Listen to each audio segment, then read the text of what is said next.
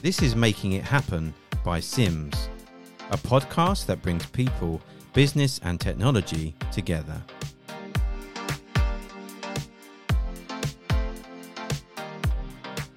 Hello, everybody, and welcome to a latest episode of the Making It Happen podcast from Simms, where we bring on world class guests, experts in their industry to discuss market trends, technology advancements, and industry insight.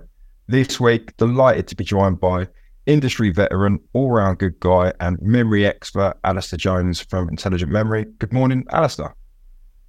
Good morning to you, Kevin. How are you? I'm very good. How are you? Yeah, no, I'm I'm good, thank you. A bit grey today, but uh, hopefully the conversation will brighten that up for us, uh, which I'm sure it will. Absolutely. good man. So, um, I guess Alistair, so you and I meet quite regularly at various different events. Um, recently, we've uh, we've hosted and, and, attended and had a stand at the Electronic Design Engineering Show. Um, I know also we've been at the Electronic Component shows um, and various other in between. And it got me thinking just around some of the conversations we were having with partners and and prospects that we were speaking to, there, there seems to be a real increased demand, or certainly a change over the last two years, um, with more and more partners coming to us with small form factor boards and I say edge connected devices looking to use embedded storage, so moving away from traditional storage of maybe memory cards, but moving more into soldered down DRAM and eMMC as an example. Um, and I just thought maybe if, um, as is an area you specialise in, perhaps this is the, where we could take the conversation as to, to why we're seeing those trends and what it is that is so appealing about these technologies to, to the new innovations that are coming through. So perhaps if you could just start, just give us a bit of an overview on, on the types of embedded storage devices uh, and where you think their significance is in, in today's landscape. Yeah, certainly. I mean, effectively, when we're talking about um, sort of the, the whole area of the, the technology, we're really talking about DRAM and managed NAND. That's the way I look at it. Um, you're looking at DRAM for the computational sort of demands of the CPUs. Yeah. Uh, and then you're really managed NAND for the storage of data. That, those are sort of the two key areas. Uh, as the drive for data increases, um, you know, across numerous applications, um, capacities just get bigger, and people want bigger, faster, more, faster. That's the really simple way of looking at it. Um, multi chip packages have started to come in now in the consumer market. Um, that's where you have a, a DRAM and a NAND in the same package. Yeah. Um, hasn't really come into the industrial volumes and things yet. Um, it's still very much in that sort of mobile phone, high volume, uh, consumer type market. Um, but I think the thing that people forget as well is that if you look at the semiconductor market generally, memory and storage is 25% plus yeah. of the semiconductor spend in the world. Um, so, you know, it's a huge area that tends to get forgotten and pushed to the back because it's more of a commodity. Um, but, but that's sort of the, the type of products that we're talking about. And you touched on it there a little bit. So you, you kind of said actually consumer was probably the driver rather than industrial initially. Is that are you seeing this trend coming more into industrial? Are you seeing more and more embedded board manufacturers and designers using for industrial applications these type of technologies? Absolutely, absolutely. You know, if if you look in the past, people were using a micro SD, for example, because they could get um, a higher density, or it was more interchangeable, or things. As the quality and all these sort of things has, inc- has increased, endurance has increased. People are now switching from a micro SD to an eMMC and putting it down on the board because they've got the density, they've got the endurance, all that sort of side of things. So absolutely, it's more and more going into the industrial market. And what kind of applications are they then? Because I, I know for our conversations, they seem very varied at the events that we had. You know, from people putting them into um, systems that are used for data logging devices, certainly more IoT connected devices where there's, there's a lot of information being held or stored or performance required at the edge device. Where are you seeing the common use cases for, for onboard DRAM and onboard eMMC? You see them everywhere. I mean, if you look at the marketplace generally, and we talk about the sort of consumer end, um, let's just think about the automotive market for a second. Yeah. You, know, you sit there and say, okay, we've all seen on the news on you know delays in car manufacturing and all that sort of stuff because they can't get electronics and all this sort of side. Um, but actually, when you look at it, demand has rocketed of the technology inside a car. Yeah. Um, you know, if you look now, you've got from like engine management systems, powered and heated seats, through to infotainment systems, gaming, you name it, it's it's all inside a car. Um, all this requires electronics, and of course, the majority of it requires memory and storage. Um, Yeah. that's a very simple one in that sort of automotive market. If you look into the sort of standard um, consumer marketplace, you know, PCs. Yeah. We're, we're very fortunate to be in the UK. Who doesn't have a PC these days? Um, you know, the, the drive for PCs is just there. Processors keep moving forward, um, adding bells and whistles, speed, etc. Next generation, it gets bigger, it gets faster, so on and so on and so on. Drives the memory and storage market. Uh, mobile phones, massive consumer deal. Um, Yeah. Again, the whole bit. And that's a great place where you use an MCP, for example, of, you know, you need the small package, therefore they're trying to bring the DRAM and the NAND into a single package and all that sort of side. Um, of course, users now just want more on their phone. They want more storage because they've got a million apps. You know, there's an app for everything. Yeah, exactly Um, right. Yeah. But, but when you look at it, you know, that's also then utilizing cloud. You know, whether you're on a, you know, I don't know, an iCloud or a, you know, OneDrive or whatever, um, Amazon Cloud, you know, they're all driving cloud. So of course, all that the the cloud data storage just grows and grows and grows. Um, and again, as they're building the data centers, they want bigger, they want faster, etc., etc. Um, so you know, all these things carry on through all that sort of side. And then, of course, you've got the DRAM for all the, the continued computational um, stuff that's going on to, to really drive that market. So it, it's forever increasing. When you then bring that into industry, you know, the, the sort of the big guys, the Microns, the Samsungs, etc., um, you know, they all follow that consumer market. It's huge for them. Um, Yeah. So they're continually pushing the boundaries um, and ensuring that it's on the latest technology, the smallest node, so they can produce it. But they, they're continuing to move through the family of devices. Um, I, I always use my smartphone as an example. I mean, my, my iPhone is an iPhone 13. It's two years old. It's two generations behind. Yeah. Yeah. You know, that's how quickly this market moves. Um, but industrial customers, when you go into the industrial side, you know, they want to design a product now and produce it for the next seven years, ten years, whatever the, the timeline is, depending on their marketplace. Um, so you know, there's got to be a balance between what the commodity market needs, where the big guys focus, and then what the industrial customers need of that longevity of supply and that sort of side. So okay, so that's quite interesting. So, so take the trade off on the consumer technology that is moving at a speed that probably isn't suitable for the industrial markets. And I guess if we use the term industrial, we're talking anything from oil and gas right the way through to sea exploration or, or wherever it might be. Any, anything that's in a harsh environment or um, perhaps you've got vibration vibration issues or you need uh, power to be more efficient because it's it's remotely powered or battery powered. So take the speed at which the consumer market's working at and how quickly the major manufacturers and semiconductors are moving to support the volume technologies. What impact does that have on an industrial market and where do they turn to? Because I know this is an area that you guys specialize in is that long life cycle support. How, what does that situation look like? How does that play out in terms of how do you ensure you can keep supplying for seven years when the rest of the technology is only is moving on every two years? Yeah, and it's all about um, you know supply and demand and all, all that side within the, um, the the focus area of the business. I mean, if you look at let's just take a Micron or a Samsung, as we said, you know, their focus, the majority of their profit is driven from that consumer type market. Um, yep. you know, that's where the big volumes churning out of. Um, when we get into the industrial customers, and as you say, it's a it's a broad brush term.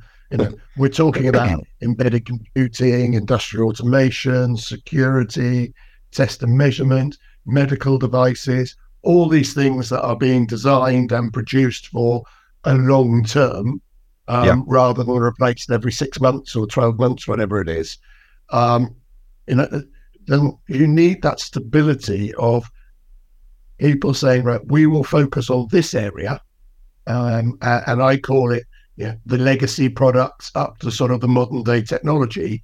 And yep. to put that into perspective in DRAM language, um, you're talking about the consumers pushing now into DDR5, LPDDR5, and beyond, into HBM, um, graphics uh, memory, all that sort of side. Um, but we're still producing you know, the original SDRAMs, DDR, DDR1, uh, DDR2, sorry, DDR3, DDR4, and industrial customers are still heavily designing with DDR3, DDR4, LPDDR4, LPDDR4X. You know, the, these sort of technologies, um, and then they need to produce that. Yeah, and of course, that's about ensuring that the fab space is available, uh, that the wafer starts are there, uh, that the right agreements are in place for the long term.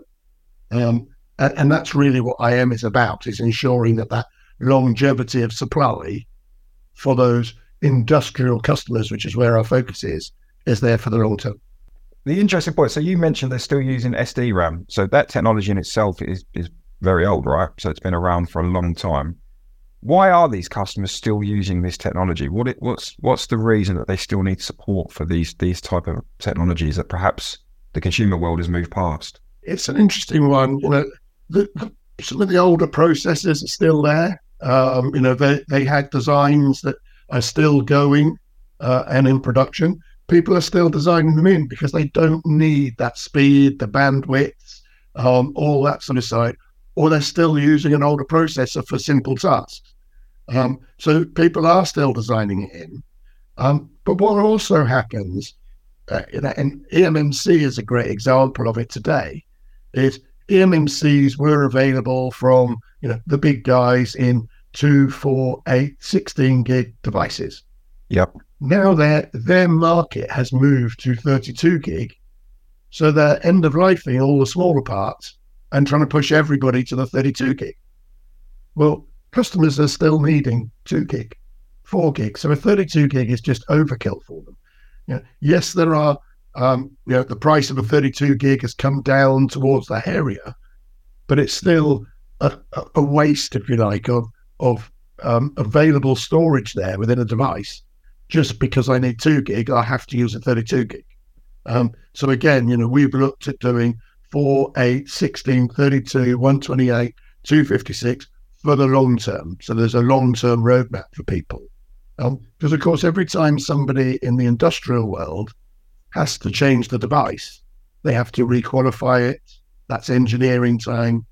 I don't know what the exact numbers are, but in engineering time and testing and all that, you're probably talking twenty, twenty-five thousand dollars. And that's without the qualifications that they might have to go through to, to to actually reapprove and retest and uh, requalify as well. Which, when you talk about, I guess, aerospace and defense or medical or transportation industries, you know, there's some pretty excessive uh, test requirements from that side and certifications required, and they can be quite pro- long processes as well. I mean, you could, you've been looking at um, anywhere from six months to a year to go through that at quite an expense. So, okay, that that makes sense. Absolutely. So then, um, I mean, I was in, quite interested. So a lot of the conversations I had, certainly at EDS, um, people historically were using micro SD cards or SD cards because of the small footprint in their devices, but they, they certainly were very interested or and were exploring the use of eMMC and flash technologies that were soldered down. What do you put that down to? Because I, my, my, take on it was um, vibration being a, a big part because obviously it's a removable device that probably wasn't designed or isn't designed to be to be on a board in an area where actually there are vibration concerns. And I know obviously there are issues around pins as well with micro SD and SD in environments where they, they move around. Are there any other benefits outside of vibration as to why you think these companies are looking to to move more into eMMC away from SD or micro SD? I think in now the sort of the, one of the key drivers. Um, the, the other one really, if you think about it, a micro SD that you can take out, change in some some technology in some areas has an advantage. In other areas, you know, somebody's just walked off with the micro SD card. What's happened? Yeah. Where's Yeah. it gone? Um, they can't use the system because the, the card isn't there, or all those sort of things. Um, so you've almost got that sort of security element as well of at least you know everything's there. The densities have, have increased on the MMCs um, and the reliability and all that sort of side. Um, so again, people can put it down in confidence and know that they can upgrade their firmware and all those sort of things. Because again, part of it was um, people were using that sort of interchangeable micro SD card so they could change things. Well, you can do that on board now At the board Um, level. so- yeah. stay with it at board level so people can stick with an eMMC, soldered down. There's our unit, produced, solid, quality's there, done. From an adoption point of view, I guess it's easier if, if you're a board level designer or an engineer. It, it's much easier to, to build your system and to build the firmware around something that you know is, is going to be soldered down on board, accessible, rather than, as you say, something that, potentially moving forwards isn't going to be reliable because it could, as I say, come loose or you have to glue it down or somebody can walk off with it. At least then you know it's all on there and you can do your design. Are there any benefits around performance and efficiency? Because I guess power must be an improvement as well. I haven't checked the numbers, but I'm pretty convinced that there will be a power advantage. Um, there's certainly a, a manufacturing advantage uh, in terms of the process flow and all that sort of side of things. Um, you know, again, if you think of a um, of an SD card, uh, that's got to go into an SD card holder. Um, you know, all these sort of things. So the engineers having to put a connector down, Yeah. to then plug something in rather than just put the, the BGA straight down. No, that makes sense. So that, that's that's good. So whi- which applications are you seeing adopting eMMC and, and DRAM? So what specific type of products are you seeing more requests for? It, it really is across the board, uh, as we see it. We're seeing a lot in medical. We're seeing an awful lot in embedded computing, um, all that sort of side. POS terminals, uh, you know, it, it's everywhere. Um, you know, I, I, the list could go on for hours and hours. You know, we haven't really spoken about IoT, for example. I mean, Yep. IoT is one of the big buzzwords that's been around for a while, and then IoT two, and all, all these sort of things. People want that connected world, um, whether that's in, uh, in industrial applications or consumer applications. It's all that um, connected devices. Those connected devices are then communicating. The moment they're you know, communicating, they're storing data. Data is still king. So there's storage, there's computational stuff. We then got the whole sort of AI application starting and all those sort of things, and and that just drives a massive amount of storage and data. And, and what do you think the future for this technology is? Do, do you think this is a growing market in terms of the embedded storage side? Do you think we're going to continue to see more soldered down BGA technologies being adopted, or do you think this is just a, a short term move? Where, do you see it going? If I look at this at, the sort of the big level, um, the global DRAM market today is something like seventy plus billion dollars, something like that. Um, that will double between now and 2027. Yeah. So we're talking five years. It's going to double. 100, 144 billion is the is the latest forecast number I saw for 2027. So that's a doubling. That's double digit growth year on year on year on year, and I don't see it stopping. Um, you know, there is there is the demand there to to drive that. If, if you look in service, for example, the predicted growth rate is something like 17%. If you look at enterprise SSDs, that's up at 14, 15%. You know, these things are going to continue to drive. This will continue into um, the sort of industrial market as more and more people regard data as king. Um, you know, so there's more storage. They want to do things faster, so the processes get faster. So they need quicker computational uh, calculations and things. So the DRAM gets faster and bigger, or you know, so on and so on. So it absolutely can, continues to go through. And, if you look at sort of the next five, ten years, then there's a huge amount to go. You know, AI acceleration is just crazy. And do you see um, this at do you see this at board level though? So, so I guess we we understand that uh, in, in the enterprise environment, obviously enterprise SSDs, there's going to be more requirement for storage. But are you seeing this at board level as well? So you the future of the BGA, the, the soldered down flash and DRAM continues to grow at the same rates? Yes, absolutely. You know, it, it's absolutely going that way. You know, the more people can put down on the board, the better. That that's how people are perceiving it. And, and what advantages does that bring? So I know we've, we've kind of touched on a few things, but I'm, I'm just trying to understand what's the perfect environment for soldered down. I know embedded computing is, is clearly one, but if you're an engineer or a designer and, and you have an option between using physical modules that you can plug into a board versus soldered down, I, am just trying to understand what advantages that brings to them um, around either processing power or or latency or performance. Is there is there is it much of the much? Is it the same? And actually, it's probably more about the physical form factor and, and size and weight, or is there or are there technology benefits? Um, I don't think there are any dramatic um, technology benefits. You know, obviously, if you're going into modules, you can increase the densities, you can be more flexible. You know, PC is a great example of that. And if somebody's doing embedded computing and things, and they want that scalability of memory module, um, then you have to go through that sort of module size to be able to do the upgrade. Um, the disadvantage then of having it on the board is that the board is fixed. You know, it's that that's your that's the density you've got. You can't then have that upgrade path. Yeah. Um, to do that. Um, but I think in terms of you know, on the board, there are some, um, if you like, quality advantages because you know the, the board sold and it's gone through a test, etc.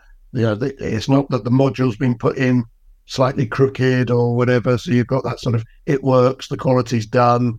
Um, you will have some latency as you're going through a connector and things like that.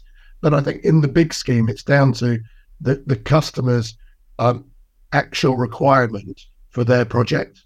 Yep. What are they actually trying to achieve? And that's going to be a big driver for them on which is the right route. And I guess actually that probably yes. echoes a lot of the conversations we've had around EDS, where it really is size and weight and power that seem to be the drivers because most of the applications we're talking about are getting smaller and smaller. And there's actually a limited amount of space on the boards or within the application to keep stacking memory storage modules. So they're really looking to make these as, as small as possible, but as efficient from a power perspective. Yeah, correct. Uh, well, that's where that's absolutely where it's going, and and that's where, of course, the the sort of later technologies come into their own because you know if you compare a, a DDR3 memory to today's DDR5s, yeah, you have got a load more of uh, the computational stuff. You've got it faster. You've got it in a smaller package, lower power, etc., etc. So you know, again, as the technology moves forward, the sort of densities and things that people were looking at the modules for and now available in, a, in an off-the-shelf BGA package. Yeah, no, that makes sense. That, that's, that's, that's very clear. So you touched earlier on uh, the semiconductors, so the likes of Micron and Samsung were a couple of the names you used to provide this type technology around the eMMC or for, for soldered down DRAM.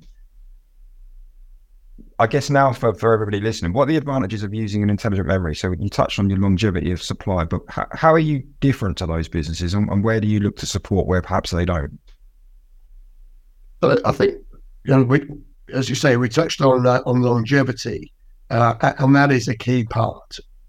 If you're looking at the, the industrial customers, as we said, they're looking for people that will partner with them for the long term, give them that long term supply obviously with the right quality and all all that sort of standard stuff that you'd expect. I think the big difference is our focus is the industrial market. Yeah. But it's where you know, we do all our business. The Samsungs, the Microns, the Hynix, etc., are driven by that commodity market. So they become interested in the industrial market in many ways when you know they're not selling enough into the commodity market, and therefore they they move to the industrial market and service more there. Um, their technology roadmaps are driven by that whole commodity area. Um, so, of course, in the commodity area is where they make all their profit because they're in the latest and greatest technologies. So that's what they chase after. Um, what then happens is in the sort of um, the more legacy products that they continue to, to die shrink down and things like that to a point, and then they stop and they continue to just manufacture that um, to a set amount per year because they can only do X amount in their legacy fab. Um, While they're doing all those die shrinks, customers, industrial customers, have to reapprove the latest die revision. So we stay with a, a stable die over a long long term period to really give the customer that longevity of supply. What we want industrial customers to be able to do is to design in the parts today and have confidence that for the li- lifetime of their product, they can continue to buy it with minimal or no die shrinks. And, and how That's do you really manage that? Thing. And how do you manage that process then? So, so I know there are a number of services that you offer to support that and, and certainly working with distribution as well. But such as call off, scheduling, project design, registration, uh, there's a number of services around that area that I know you offer. Perhaps you just elaborate on those a little bit. That's absolutely fine. So uh, there's, there's, various points of this when you're looking at the longevity. Um, obviously, our supply chain and, and having control over the supply chain and the die revisions and all that side is key yeah. um, because th- that enables the parts to be manufactured um, for for the long term. Um, so so we have those all in place with the supply chains that, that we enter into. Um, when you talk about the um, the distribution marketplace, so again we you know we focus um, on going to market via the likes of yourselves, the distribution channel, and that brings in the whole buffer inventories, um, the the ability to then you know, schedule, reschedule, all that side. Um, but of course, it, it also gives us the focus and the knowledge of what customers are doing in terms of their project, which is why we do our sort of project registration. So we we understand the customer's project need, and as part of that, what their long term need for that project is. So, you know, one of the things that I'm always asking um, you guys, as an example, is great. There's a socket available there. What's the lifetime of the project? Yeah. Because the lifetime is, is key for us to steer them to the right technology to be designing in today so that they can manufacture with confidence for the long term, or they know that actually um, this technology is going to be available from t- now to 2027 ish. Um, there will be a replacement technology that will be form factor um, uh, equivalent, but there will be a change around that timeline. At least then the the customer can actually design products in the knowledge of what's ahead, yeah. rather than design a product and then next week find out that actually the four gig eMMC has been end of life and they've got to change it to a 32 gig. So that that's the kind of thing that we focus on um, to really give people that ability to design and produce with confidence for the long term. And removing, I guess, cost and wastage from that process to make it as efficient as possible, so that they actually they do something once, they do it right, and they do it for the longest time possible. Exactly. You know, we I always sort of describe it when when the big boys really want to bring the price down, they can. Yeah, of course. Um, when they don't want to bring the price down, they don't. Um, you know, it's it's at a higher level. We try and be that stable partner um, through all of this, so that we try and give a a stable pricing model for as long as possible um, to really, again, give, give the customer that confidence over the longevity of their product. Um, like, yeah, engineers don't want to be designing in a part today that's two dollars next week is eight dollars, and then it's back to one dollar, and then it's back up to six dollars, and the lead time's gone from four weeks to fifty-two weeks back to eight weeks. Yeah, it confuses people. It creates um, a big stir in the market, um, And the, the memory and storage market is a cyclical market. It goes up and down. The price levels go up and down. Um, I, I, know you spoke uh, the other week with uh, with Marco, uh, and Marco was talking about the you know, the shareholder value for Samsung and Micron, and weak demand versus higher demand, and the whole curve of where we go with pricing curves and all that sort of side of things. Um, you know, we're coming out of a uh, of a weak demand, low price market. We're going back into a high demand, higher price market um, over the coming, call it six, 12 months, something of that sort of order. Um, it's no real surprise in in uh, memory and storage. You know, as I say, you can almost plot these on a graph over time of sort of every four years it reappears and it sort of go, goes up and down through that cycle. Um, so again, you know, we just try and be that stable partner through this. But because our focus is on those industrial customers, then of course our yield goes to industrial customers. Yeah. Whereas if you're focusing on consumer commodity products, you know, and you've got the yield, guess what? You're you're pushing it out to where that big demand volume is to go and drive that, which leaves the smaller customers with no inventory. Well, and and actually, there's, there's two interesting points there. So, um, first, I think in highlighting some of the advantages that intelligent memory bring to market versus the semiconductors, I guess really for these customers, there are no barriers to entry in terms of volume. So, actually, for you guys, because of the way that you work and because of your focus on industrial, if you have a partner or a design engineer that is looking at maybe working with a thousand systems or two thousand systems or five thousand systems, you will still support that and you'll support it in the same way that you would for somebody that wants 20,000 systems. Where I guess the semiconductors are probably interested in 100,000 systems plus, and even that point driven by the consumer demands, depending on where it goes. So, so that was one interesting point that I, I thought was worth mentioning. Um, the second, you touched on it, and I know we've covered a lot as a business and with, with partners, um, the memory market and the volatility of it around supply and demand. So I don't really want to go over that too much. But perhaps what is interesting is is what's your advice for those that are already designing with embedded eMMC DRAM or considering it within their design in terms of how they should be looking to operate with a business such as yourself to, to manage what is going to be a, a very uncertain time around supply and price over the next 12 months?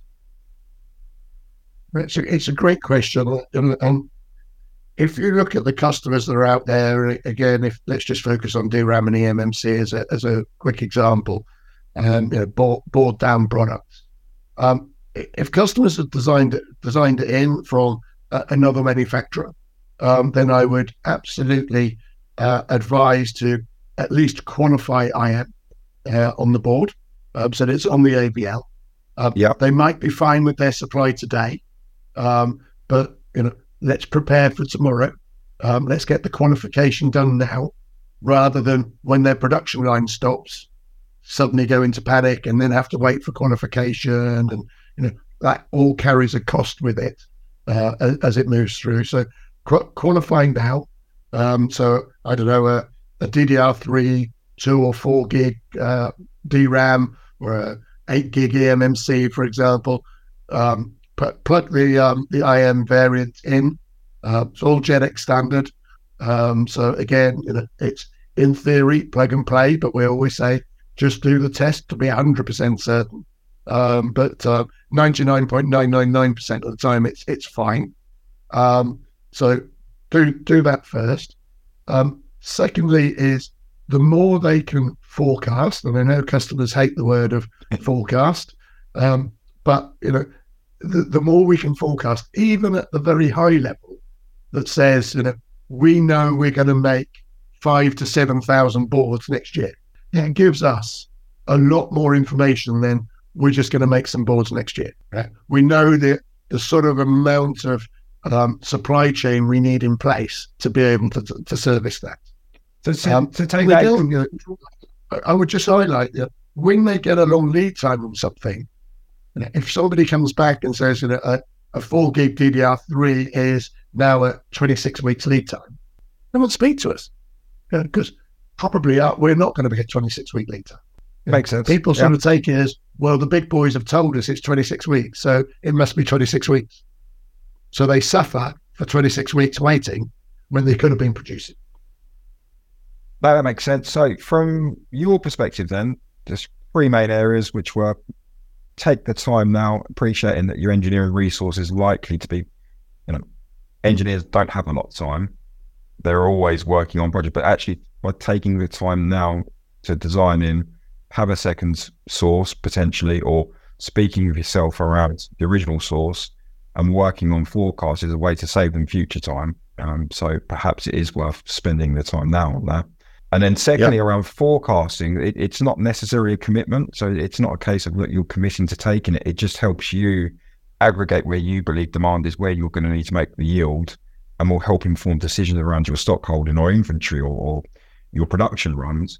So that actually, if that does materialize, you're prepared for it and, it, and actually will support those customers that have provided that information.